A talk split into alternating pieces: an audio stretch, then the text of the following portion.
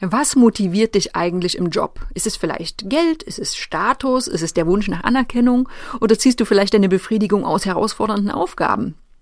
Du hast bestimmt schon mal von dem Modell von Maslows Bedürfnispyramide gehört. Und dieses Modell, das versucht auf einfache Weise die Grundmotivation von uns Menschen zu erklären.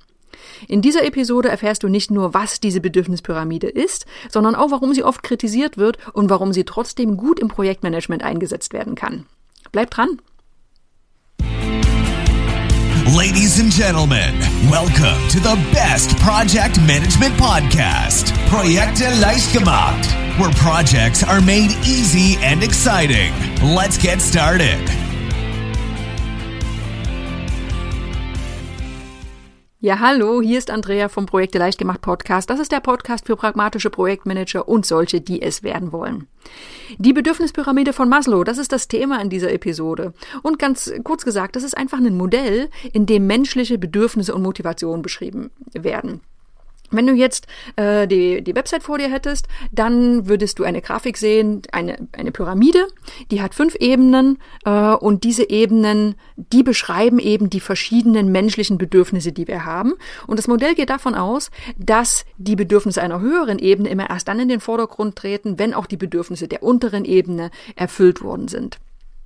Ich fasse mal zusammen, wie diese Ebenen aussehen und später in der Episode gehe ich dann näher darauf ein, was das im Projekt bedeutet. Ähm, beginnen wir mal mit der untersten Ebene. Das sind die physiologischen Bedürfnisse. Ähm, das sind also die grundlegendsten und mächtigsten aller Bedürfnisse, die wir Menschen so haben. Das ist Nahrung, das ist Schlaf, das ist körperliche Unversehrtheit. Wenn diese Bedürfnisse in unserem Leben nicht erfüllt sind, dann machen die sich sehr, sehr stark auf einer körperlichen Ebene bemerkbar und lassen andere Bedürfnisse in den Hintergrund treten. Einfaches Beispiel, wenn ich richtig, richtig hungrig bin, wenn ich seit Tagen nichts zu essen bekommen habe, dann denke ich auch an nicht viel anderes. Dann sind mir meine sozialen Beziehungen wahrscheinlich gerade mal nicht wirklich wichtig, sondern hier muss erstmal wirklich so ein grundlegendes physiologisches Bedürfnis erfüllt werden. Die zweite Ebene, die darüber, das sind Sicherheitsbedürfnisse also keine Angst haben zu müssen. Der Wunsch nach Sicherheit und Stabilität, das sind die Sicherheitsbedürfnisse. Im Arbeitsleben können wir sowas wie Kündigungsschutz dazu zählen oder ein sicherer Arbeitsplatz im Sinne von, von Arbeitssicherheit. Dritte Ebene, das sind Zugehörigkeitsbedürfnisse beziehungsweise soziale Bedürfnisse. Wir Menschen, wir sind nun mal Herdentiere. Äh, wir haben einen sehr starken Drang nach Beziehung zu anderen Menschen. Wir haben einen Drang nach Zuneigung, auch wenn das natürlich individuell unterschiedlich stark ausgeprägt ist. Im Arbeitsleben, da beziehen sich diese Bedürfnisse auf Teamarbeit und Kommunikation. Ähm, auch da wieder, wenn wir mal das Modell von unten nach oben aufbauen, wenn meine physiologischen Bedürfnisse erfüllt sind, ne, also ich bin, ich bin satt, ich habe gut geschlafen, äh, ich bin gesund, meine Sicherheitsbedürfnisse sind erfüllt, ich fühle mich also wirklich körperlich äh, und, und mental sicher da, wo ich arbeite, dann kommt das Thema Team ins Spiel. Also wie wohl fühle ich mich denn? Habe ich diese soziale Interaktion? Wenn auch das gegeben ist, dann kommen wir zur nächsten Ebene der Bedürfnispyramide und das sind die Achtungsbedürfnisse beziehungsweise Individualbedürfnisse. Worum geht's da? Da geht's um Anerkennung, da geht's um Wertschätzung, um Macht, Stärke, vielleicht sowas wie hohe Bezahlung und Statussymbole. Ja, das sind alles Bedürfnisse, die auf dieser Ebene in der Arbeitswelt von Bedeutung sind. Bleibt eine letzte Ebene, Selbstverwirklichung. Hier geht es darum, ja, das eigene Potenzial voll auszuschöpfen, sinnstiftend zu arbeiten.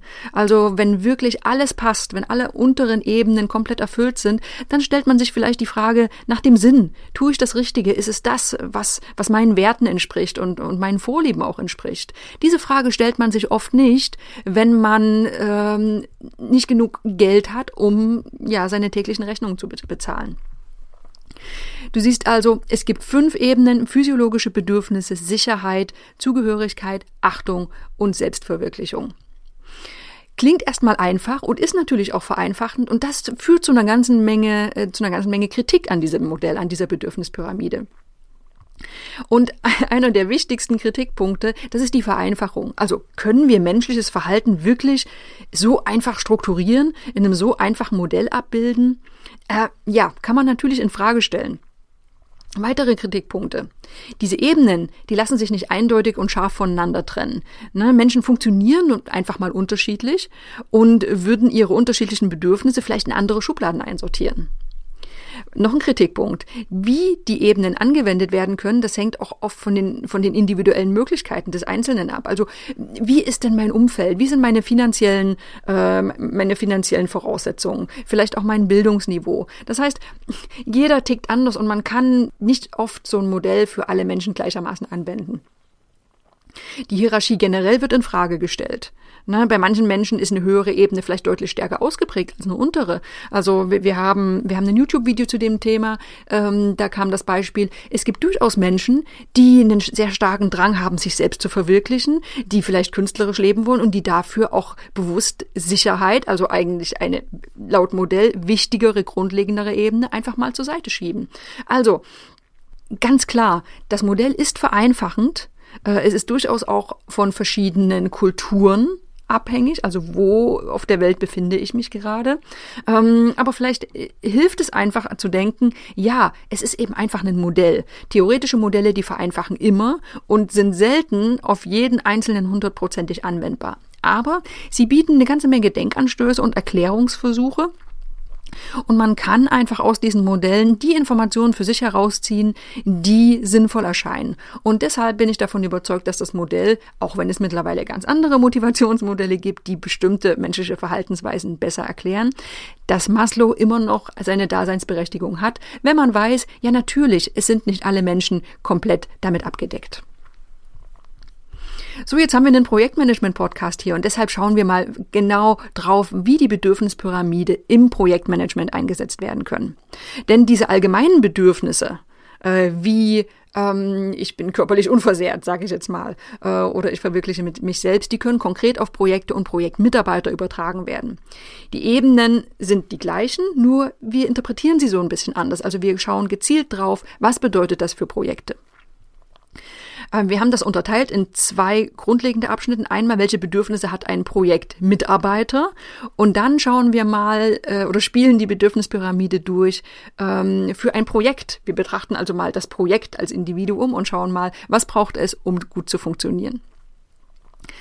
Ich leg los mit dem Projekt Mitarbeiter ja, zugegeben, wenn, wenn ich jetzt die Beispiele bringe, dann wirst du sehen, das gilt jetzt nicht nur für Projektmitarbeiter, sondern generell für Mitarbeiter, für Angestellte in Unternehmen, ähm, aber eben auch für Menschen, die in Projekten arbeiten. Ich gehe von unten nach oben die Pyramide wieder durch.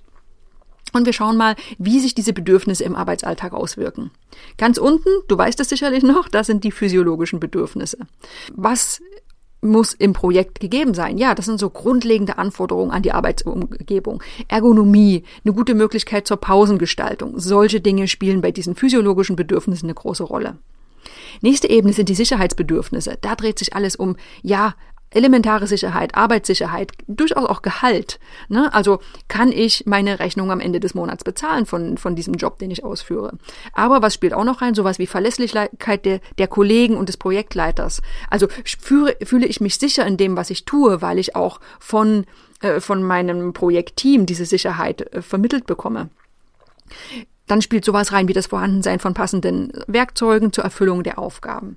Du siehst also, es geht hier nicht nur um, um die körperliche Unversehrtheit und Arbeitssicherheit, sondern auch, ähm, wie fühle ich mich generell auch, auch mental in meiner Arbeitsweise. Nächste Ebene, soziale Bedürfnisse. Hier geht es um regelmäßigen Austausch mit Teammitgliedern und Vorgesetzten, regelmäßigen Meetings, vielleicht auch das Feiern von gemeinsamen Erfolgen und eine angenehme Arbeitsatmosphäre. Und diese Sachen sind eben vermutlich erst dann wichtig, wenn eben die grundlegenden Bedürfnisse dieser unteren Ebenen ähm, auch erfüllt sind. Achtungsbedürfnisse sind die nächste Ebene. Hier geht es um Wertschätzung. Wertschätzung für erledigte Aufgaben und das Gefühl der eigenen Wichtigkeit des Projekts. Auch hier wieder, das ist wichtig, aber es ist vielleicht nicht wichtig, wenn die unteren Ebenen nicht erfüllt sind. Und genau das ist immer wieder diese Denkweise von, von dem Maslow-Modell. Fünfte Ebene, Selbstverwirklichung. Ähm, hier geht es darum, dass ich mich, dass ich mich einfach gut fühle, dass ich das Gefühl habe, die Aufgaben, die ich im Projekt erledige, die werden, die berücksichtigen auch meine individuellen Ziele. Ähm, Im Projekt wird meine Entwicklung gefördert und auch mein, mein Wachstum, mein persönliches Wachstum und auch mein berufliches Wachstum. Wie in der allgemeinen Bedürfnispyramide, wenn wir also mal weg von der, vom Arbeitsplatz und von Projekten gehen, dann sollte natürlich darauf geachtet werden, dass die Basisbedürfnisse erstmal sichergestellt werden, äh, ja, sichergestellt werden. Wenn jetzt also ein Projektleiter, ja, diese Pyramide anwenden möchte, dann sollte er zunächst mal Rahmenbedingungen schaffen, die es dem Mitarbeiter dann ermöglichen, auch die höheren Ebenen der Pyramide zu befriedigen.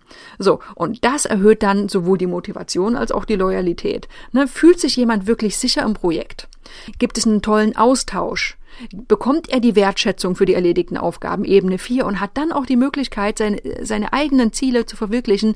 Ja, dann, dann ist das einfach eine ganz motivierende Sache.